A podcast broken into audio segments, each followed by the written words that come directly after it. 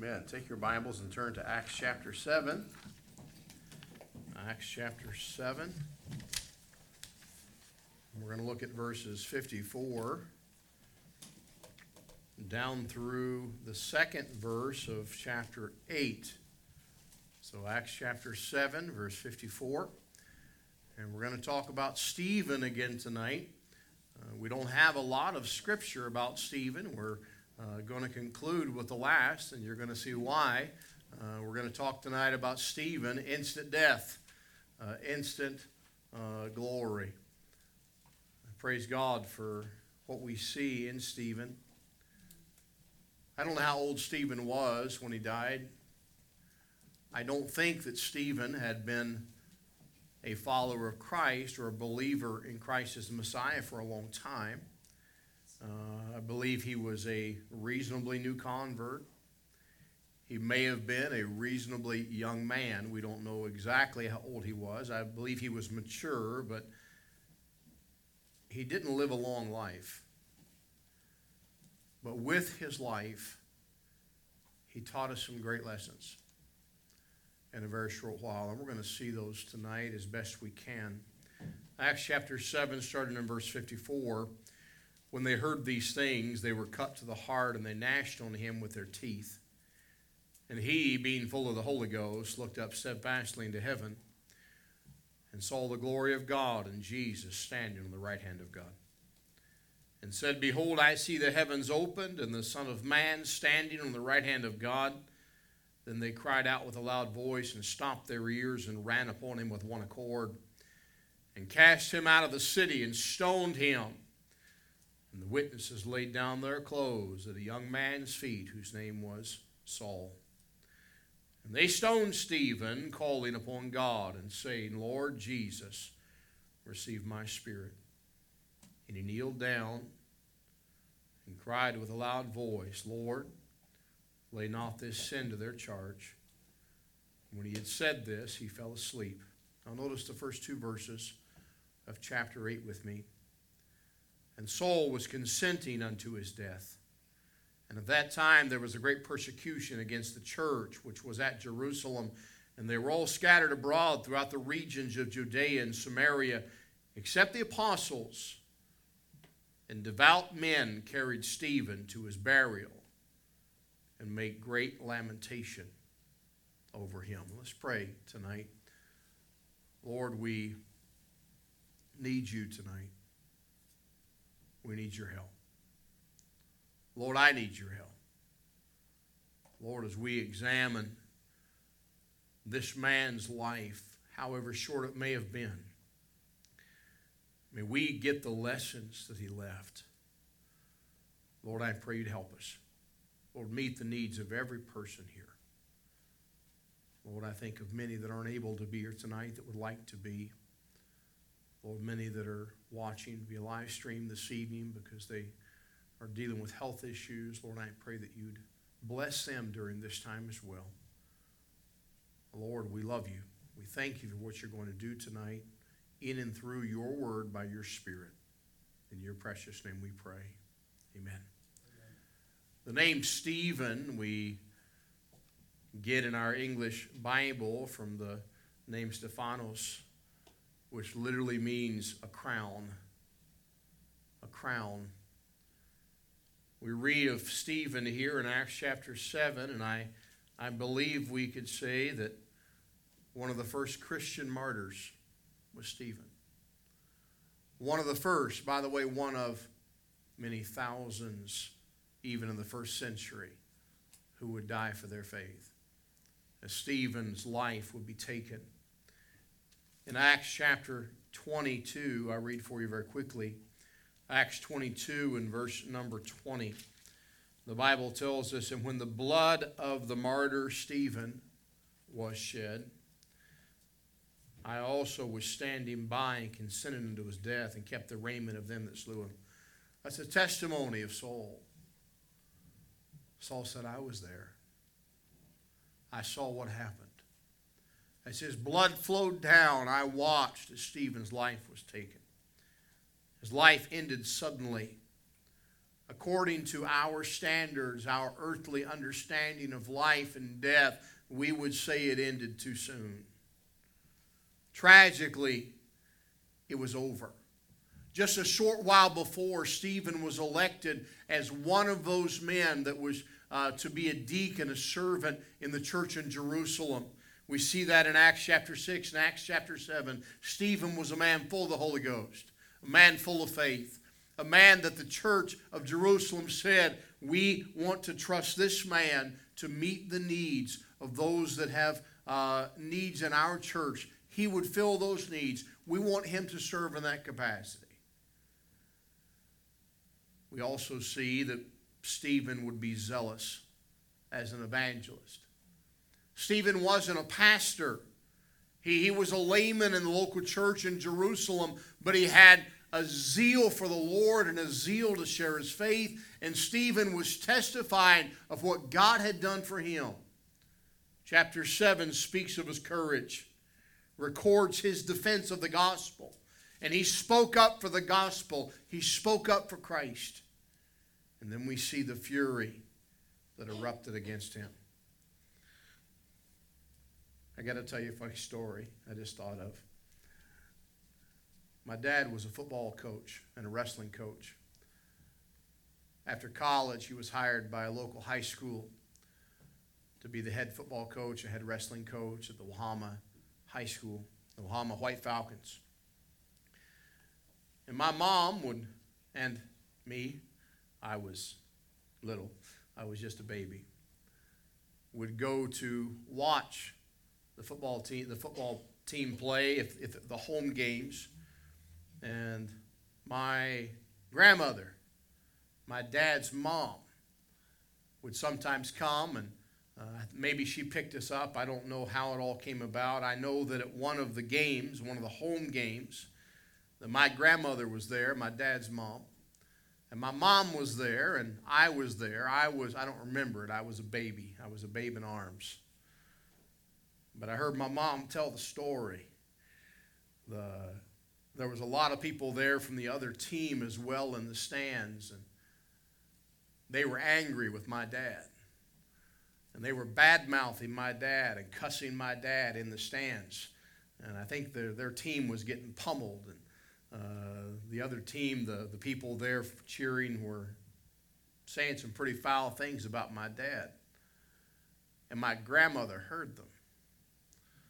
Brother Jim, my grandmother grabbed her purse and went down the aisle and started swinging. She started a fight.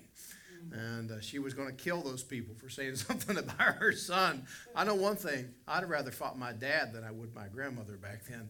But she, she was ready to tear them in half. My mom's trying to calm her down. Of course, she's holding me and trying to keep her mother in law from killing people.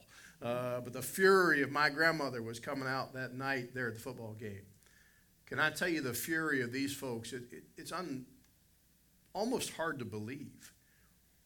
You know, there are those that have a hard time believing Scripture, those that all, you know, you don't really believe that Jonah was swallowed by a whale. And I'll say, yeah, I even believe he spent three days and three nights there. Oh, come on. Why? Because the Bible says it. This is one of those passages that if the Bible didn't say that they went and began to chew him with their teeth, I'd have a hard time believing that. I've seen people pretty mad. I've had people very mad at me uh, many, many times, and I have never had somebody come at me and try to bite me because they were that mad. But that's the kind of fury that came up here. So we read here in the passage we just concluded, we read about the fighting against him, we read about his death, we read about his burial, those that made great lamentation over him. So Stephen's life's over down here. Now, can I tell you that Stephen is alive and well in heaven? Can I tell you that one day I'm going to get to talk to him about that, that event and I'm going to get to see him one day? But his life down here was over, but the lessons he taught were not. And I want us to look at a few tonight. Uh, just two main veins of thought. Number one, I want to talk tonight about the in general what we learn about the death of a Christian. This is just generally, this applies to every believer. This should apply to you, applies to me. The death of a Christian. Uh, we, just as uh, many of you may have heard or maybe did not know, uh, the pastor, of course, the president of Crown College, Brother Sexton, uh, just went to heaven a few days ago, and the funeral was happening. Of course, a great, a great man of God, great preacher, uh, passed away and is in heaven. His funeral is, is over. His work down here is done.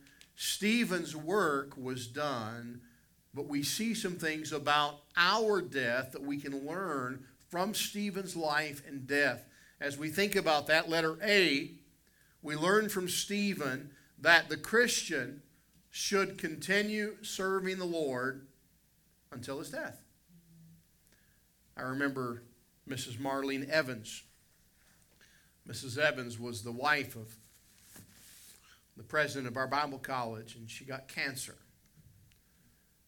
And she was battling cancer, and she wrote a book in the midst of battling cancer. And the title of the book, she's wrote many books, but the title of the book was I'm going to I've decided to live until I die. Well, it's a phenomenal, phenomenal philosophy of life. We ought to be living and we ought to be serving the Lord until we die. Stephen just kept speaking for the Lord until he died. That's exactly what Stephen did. He was a laborer who died in the harness. He died pushing forward. He died serving his Lord and his Savior. We may have to change our form of service. There may be some things that we used to be able to do that we can't do anymore. When I was a young man, I used to be able to push my body three, four, five days without sleep. I shouldn't have done that, but I used to be able to do that. Uh, I can't do that anymore. Uh, a couple, two, three days, and I'm done. I, I can't, I can't push it like I used to. Uh, and as we get older, our what we can do physically may change. But that doesn't mean we should ever stop serving the Lord. Until we die, we should serve Him till our death. Letter B, something we learn about our death as believers. Uh, letter B, the Christian dies at God's appointed time and in God's established way. You know, when the devil came to God and said, Hey, let me touch Job, let me add him. And God said, I'll tell you what I'll let you do. You can touch everything, but you, can t- you can't kill him. Why? Because God had a plan for Job. God has a plan for you. You know, the safest place to be is the center of God's will. Stephen said, Pastor, Stephen died. Exactly in line with God's plan. It was in line with God's permissive will, allowing his servant to be attacked and stoned. By the way, God makes no mistakes.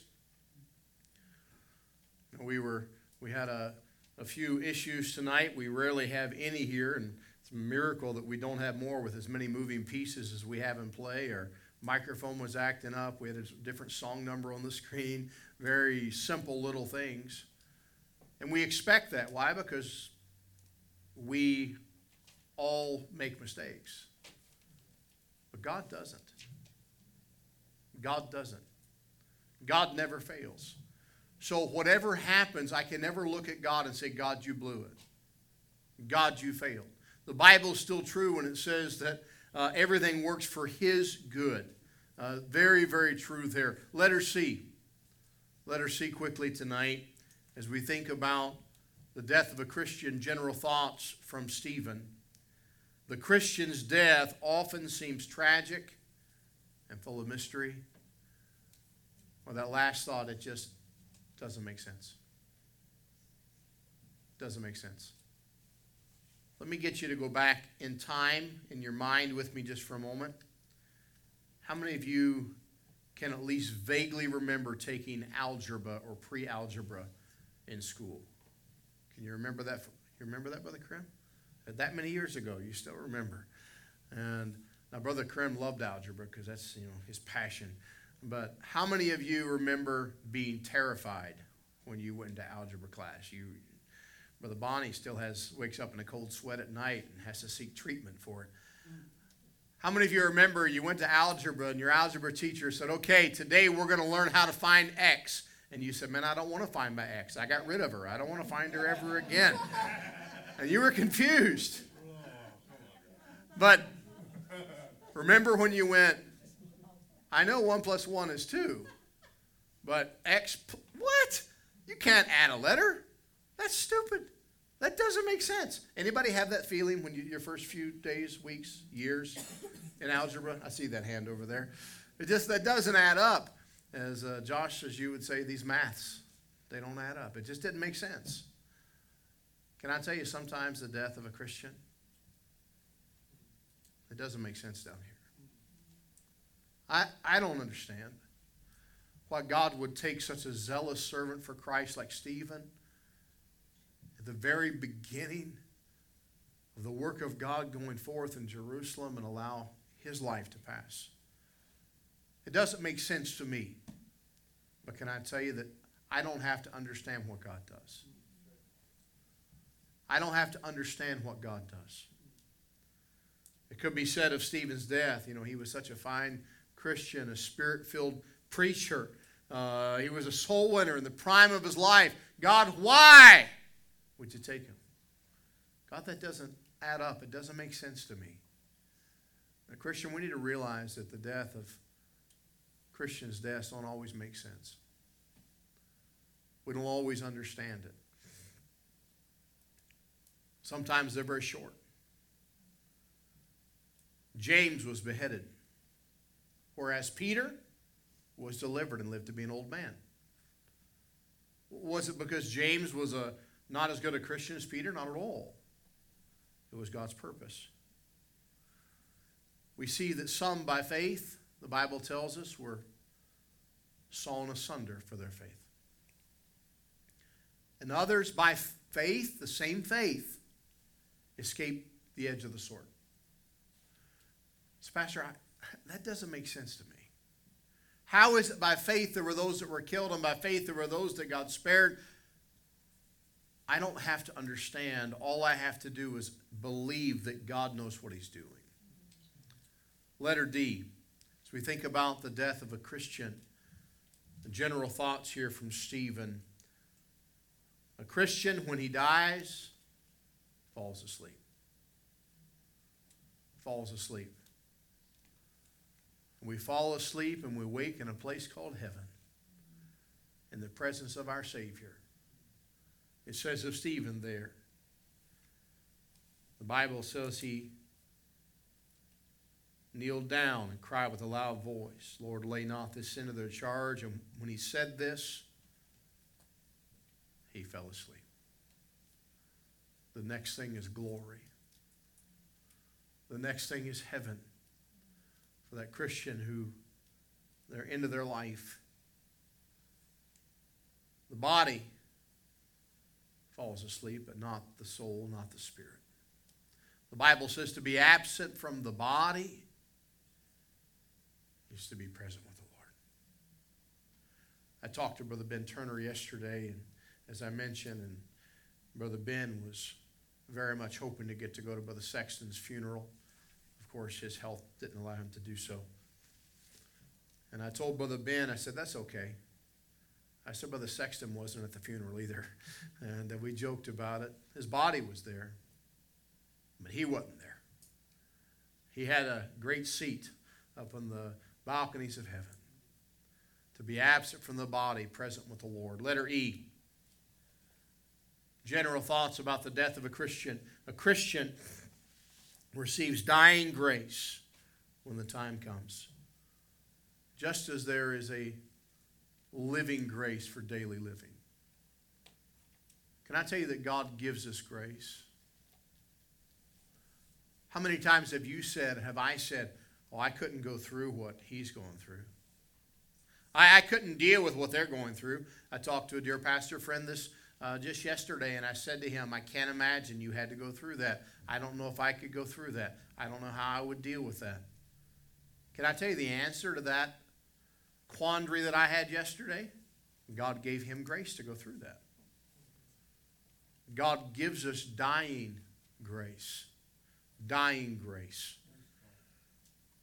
You know, we so often think, well, I can't face it. I can't, I could never go through. I could never face what Stephen went through. I can never face what many of the martyrs have gone through through the ages. But God gives us grace. God gives us grace. Letter F. general thought here about Stephen's death and as we apply it to our lives. A Christian's body, when he dies, requires careful love and attention. What you think about this? You know, they, they didn't just, oh yeah, Stephen's dead. You just walk over the body, who cares about it? The Bible says they took him, they buried him.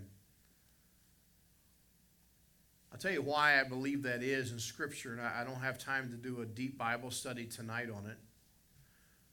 But the Bible, of course, speaks all throughout about the resurrection. And even here in the beginning of the New Testament, there were those who believed in the resurrection, resurrected bodies. There were those called the Sadducees, a sect of religious people who the contention, the split, the schism that created that group called the Sadducees, they didn't believe in the resurrection. So that thought, that uh, biblical doctrine was already in play. Even the believers in the early church in Jerusalem understood that one day we would be resurrected.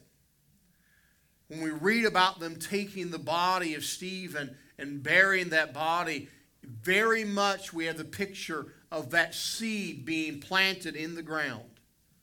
That farmer planting the seed, expecting it to spring forth. And we see that here with Stephen. That care of, of the body being planted because knowing that it would raise again. What a beautiful picture that is. We uh, turn actually to Philippians chapter 3. Hold your place there. Philippians chapter 3 and verse 20. For our conversation is in heaven, from whence also we look for the Savior, the Lord Jesus Christ. In verse 21, who shall change our vile body, that it may be fashioned like unto his glorious body, according to the working whereby he is made even to subdue all things unto himself. Remember when Jesus went to the tomb outside Lazarus' tomb? He's there with the family and the grieving community, and Jesus said, Lazarus, come forth. What did the people say to Jesus before Jesus said, Roll the stone away? Lord, he, he, stinketh. Lord, you don't want us to roll that stone away. Uh, he's corrupted, he's rotten, he stinking. Now, Jesus rose him from the dead, and it doesn't say anybody said, Oh man, he stinks. He didn't stink. Why? Because he was risen from the dead. Now, I believe he was stinking, he was rotting in that tomb, just as everybody understood he would be. But he was changed, he was resurrected. One day, our bodies, Stephen's body that was buried as they lamented over him, as they buried him, as they placed him in that tomb, that body that was placed has rotted, it is decayed. But I'm telling you, one day when the Lord returns, that body is going to rise again uncorruptible. And we see that picture here. I love that picture of death not being the final, not being the end for a Christian, but rather uh, the planting to be risen, the body risen again.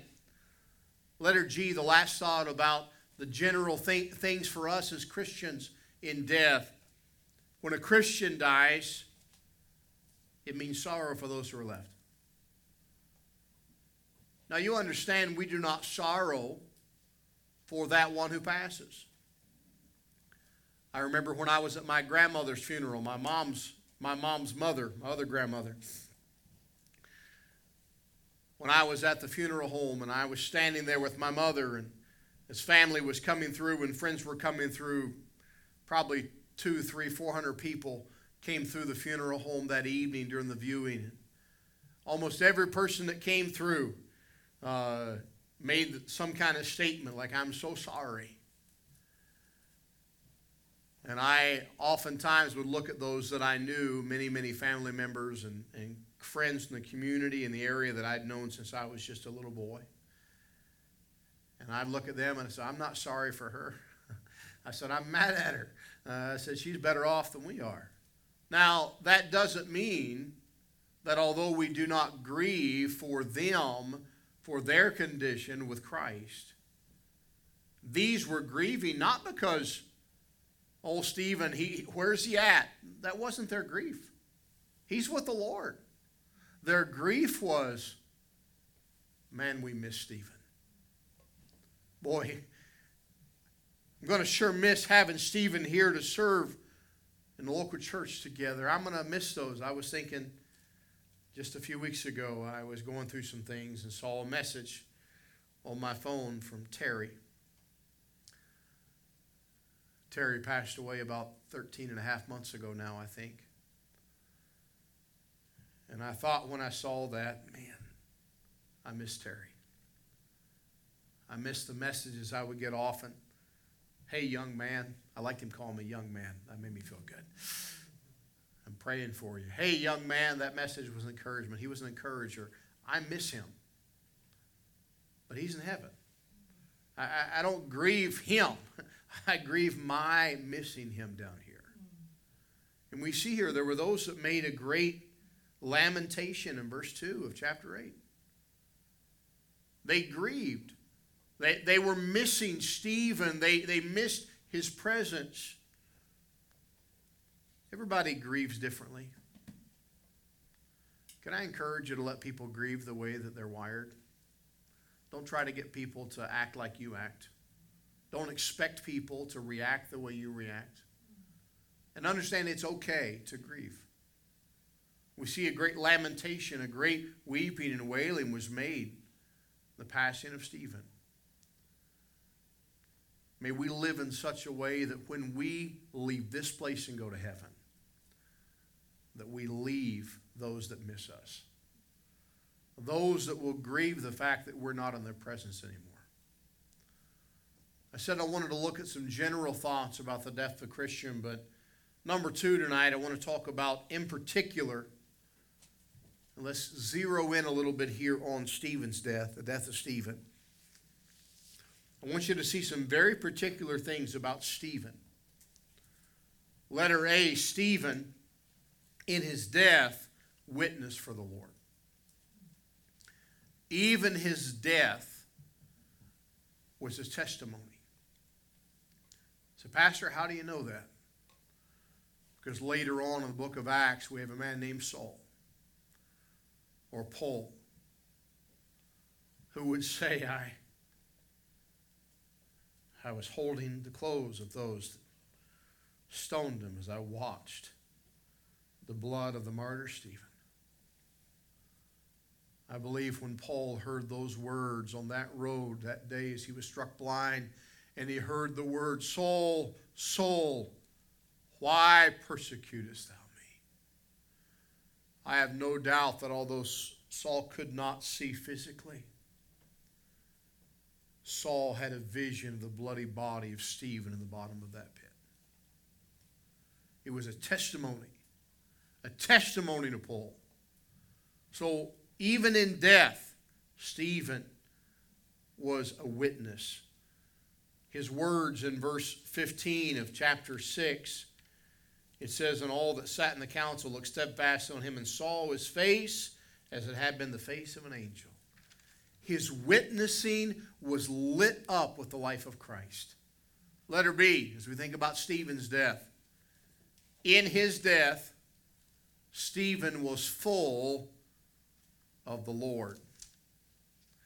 In verse 55 of chapter 7, but he, being full of the Holy Ghost, looked up steadfastly into heaven and saw the glory of God and Jesus standing on the right hand of God.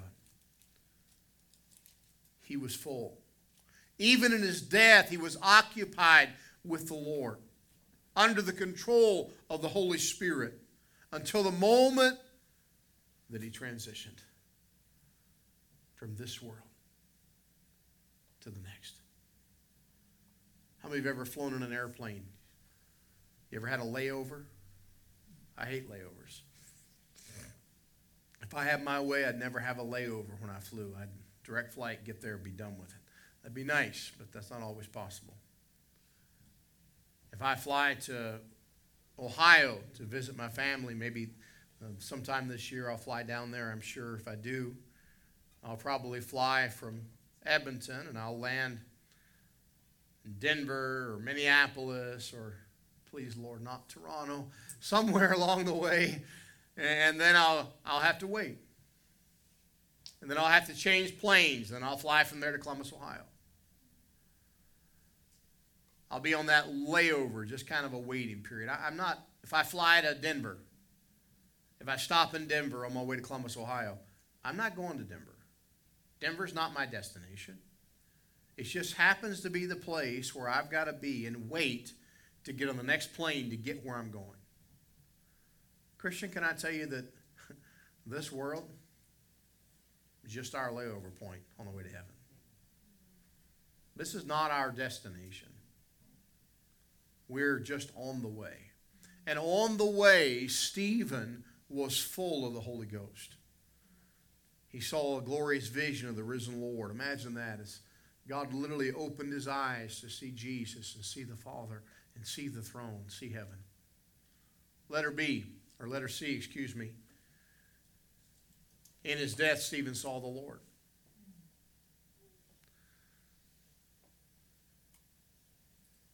When I was 19 years old on my 19th birthday, or my 20, my, yeah, my, on my 19th birthday, my grandfather went in hospital. The next day, on my grandfather's birthday, his 83rd birthday, April 1st, I got on an airplane and I flew from Chicago to Columbus, Ohio. And I went to the hospital where my grandfather was and I stayed with him. And early, oh, not super early, about 1 o'clock in the afternoon on Resurrection Sunday, 1994, my grandfather went to heaven. Several times before he went to heaven, a couple days before, my grandfather would look up from his bed as I was there holding his hand. And it was very obvious that he saw something we couldn't see. He'd just look up and a big smile on his face.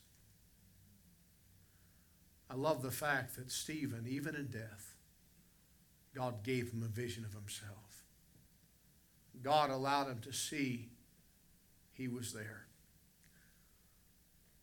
Letter D. As we think about Stephen's death, in his death, Stephen prayed to the Lord. In verse 59, it says, And they stoned Stephen. What was he doing?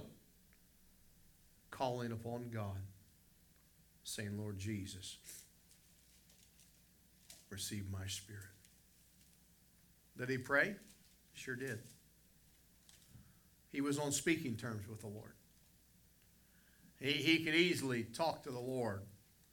The Bible tells us in Psalm 50, I'll turn there very quickly. In Psalm chapter 50 and verse 15,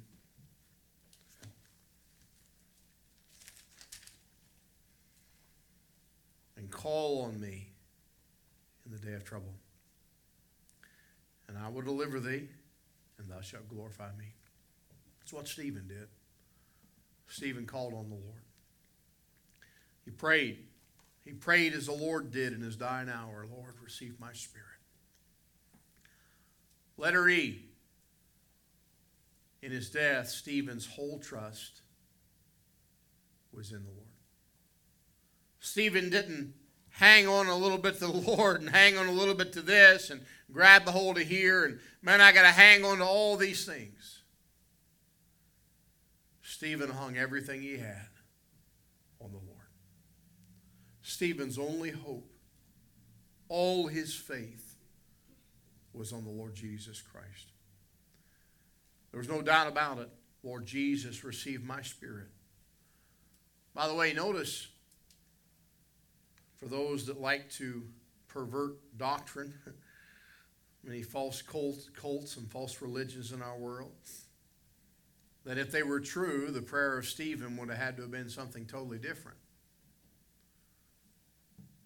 It would have to be something like, you know, you know calling out to Mary, calling out to saints, calling out to angels. He didn't do that. Why? because we're not supposed to talk to them or call out to them because only Jesus can hear and save. We see plainly there was no ceremony, there was no uh, last rites. Just, Lord, I'm trusting you. I'm trusting you. All my faith. Letter F tonight. As we think about, the, in particular, the death of Stephen. In his death, Stephen was like the Lord. How, how is that? No resentment, calm, submissive, praying for his enemies just like Jesus. Think of that. Not fighting back. Rather, he was like the Lord. I believe that's probably one of the most powerful testimonies of Stephen. One of the most powerful things in that short life that Stephen lived that he did is that he faced death, that horrible death, that martyrdom he went through. And he faced it with love in his heart for those that were dropping the stones. In his peripheral vision, he would have seen that man, that Pharisee of Pharisees, Saul. There was no angry, hey, you dirty Pharisee. No. Lord, forgive them. They know not what they do. He was like the Lord. Lastly, if we think about Stephen's death, Stephen was fruitful. He was fruitful for the Lord. Acts chapter 7, verse 58 said, And cast him out of the city and stoned him. And the witnesses laid down their clothes at the young man's feet, whose name was Saul. And I want you to look at verse 1 and verse 4 of chapter 8 as we close here. And Saul was consenting unto his death, and at that time there was a great persecution against the church, which was at Jerusalem, and they were all scattered abroad throughout the regions of Judea and Samaria except the apostles, verse 4. Therefore, they that were scattered abroad went everywhere preaching the word. Can I tell you what the testimony of Stephen did? The testimony of Stephen lit the flames of evangelism. As those believers went out from Jerusalem, every person that left, as they went, wherever they went, they shared the gospel. The devil was trying to quash the gospel and trying to quash the flames and put out the flames of the great revival that was happening in Jerusalem, but all he did was run the flames farther away until literally they turned the world upside down. And part of that was a result of the faithfulness of Stephen. It's true, the statement made years ago the blood of the martyrs is the seed of the church. The blood of Stephen fueled those early soul winners, those early Christians. In the book of Philippians, I read and we'll close here Philippians 1 12. But I would that ye should understand, brethren, that the things which happened unto me have fallen out rather to the furtherance of the gospel. What things? Who was it that God would use to pen these words? It was the Apostle Paul. Not a young man standing over the pit where Stephen was killed, but an old man near the end of his life after long years of service for Christ who had been beaten, whose body was broken who probably, many believe, had trouble even seeing letters. He had to look very close to even be able to read. He'd been shipwrecked, he'd been whipped, he'd, he'd gone through so much. And Paul said, All these things have fallen out for the furtherance of the gospel. Christian, when we get a view that what God allows in our life, God can use for the furtherance of the gospel. It changes our perspective. Quick illustration, I'll close. When I was a teenager, uh, elementary school, the principal of our school, his name is Jan Haddix. He's an artist. And uh, he's no longer a principal. He's uh, retired, but he's still doing art. And I remember he was a phenomenal teacher, one of the best teachers I've ever had. I've had a lot of teachers in my life. Probably one of the greatest educators uh, that I've ever known was Jan Haddix. And he had the privilege of being a principal of a very small country school, and many of the students had learning disabilities, and it, it was a difficult job. But he did a phenomenal job, phenomenal teacher. And one thing that he would do off and on in his classroom, he, he taught the grade five and grade six students in one room. I went to a three room school. That's how old I am. Miss Lois isn't here tonight. She went to a one room school. I went to a three room school. Jim went to probably a two or three room. So we're the same age, me and Jim. Uh, but the five and sixth grade class that he taught, he would take a chalk, not a pen, but a piece of chalk, and call a student up and give us the chalk and say, okay, I want you to draw or scribble whatever you want on that chalkboard. Make it as messy as whatever as you want. He said, when you're done, you give me the chalk. And I'm going to take what you've done and I'm going to make it something better. So we would try to do things that there's no way you could make a picture out of something. I mean, scribbles and lines and you name it. Big smile on our face. you can't do anything with this. And we'd hand Mr. Haddix the chalk. And the master artist would put the chalk in his hand. And I remember many times watching that dear man go up to that chalkboard with scribbles and lines and random things drawn by a 10 or 11 year old child. And he would take and work those scribbles into a beautiful picture. As we would set a bunch of hillbilly kids with our chins on the floor, amazed that he could take our mess and make it something beautiful. Christian, when you learn that the master artist and creator of all things, takes the pen of your life. And he takes the mess that we see and he makes it beautiful for him. He makes all things for his good. Stephen, tragic life, but a tragic life that God took the pen of his life and made it into something beautiful and fruitful and fulfilling. Let's pray together. Lord, thank you. Lord, for the beautiful picture we have of what our life should be and what our death should be. Lord, may we live as Stephen did. May we die as Stephen died.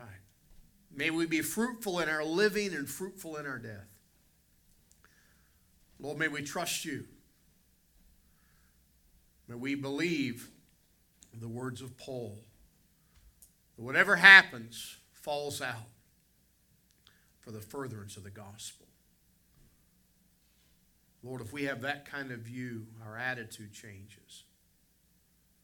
Lord, we love you. Lord, I pray that we can serve you for many, many, many years if you tarry your coming. But Lord, if your desire for us is to walk through that valley of death sooner than later, Lord, may we do it with your grace. May we do it with your power. And may we do it with your purpose of pointing others to Jesus. Bless us, Lord. Dismiss us with your grace. In your precious name we pray. Amen.